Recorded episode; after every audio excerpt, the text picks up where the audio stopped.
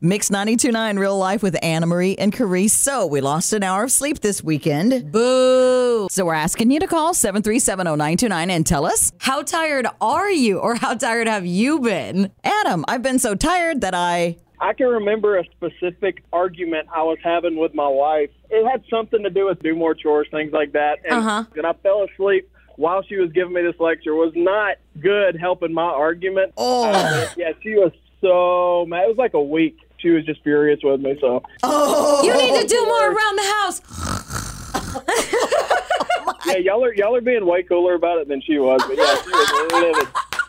yeah, she was livid.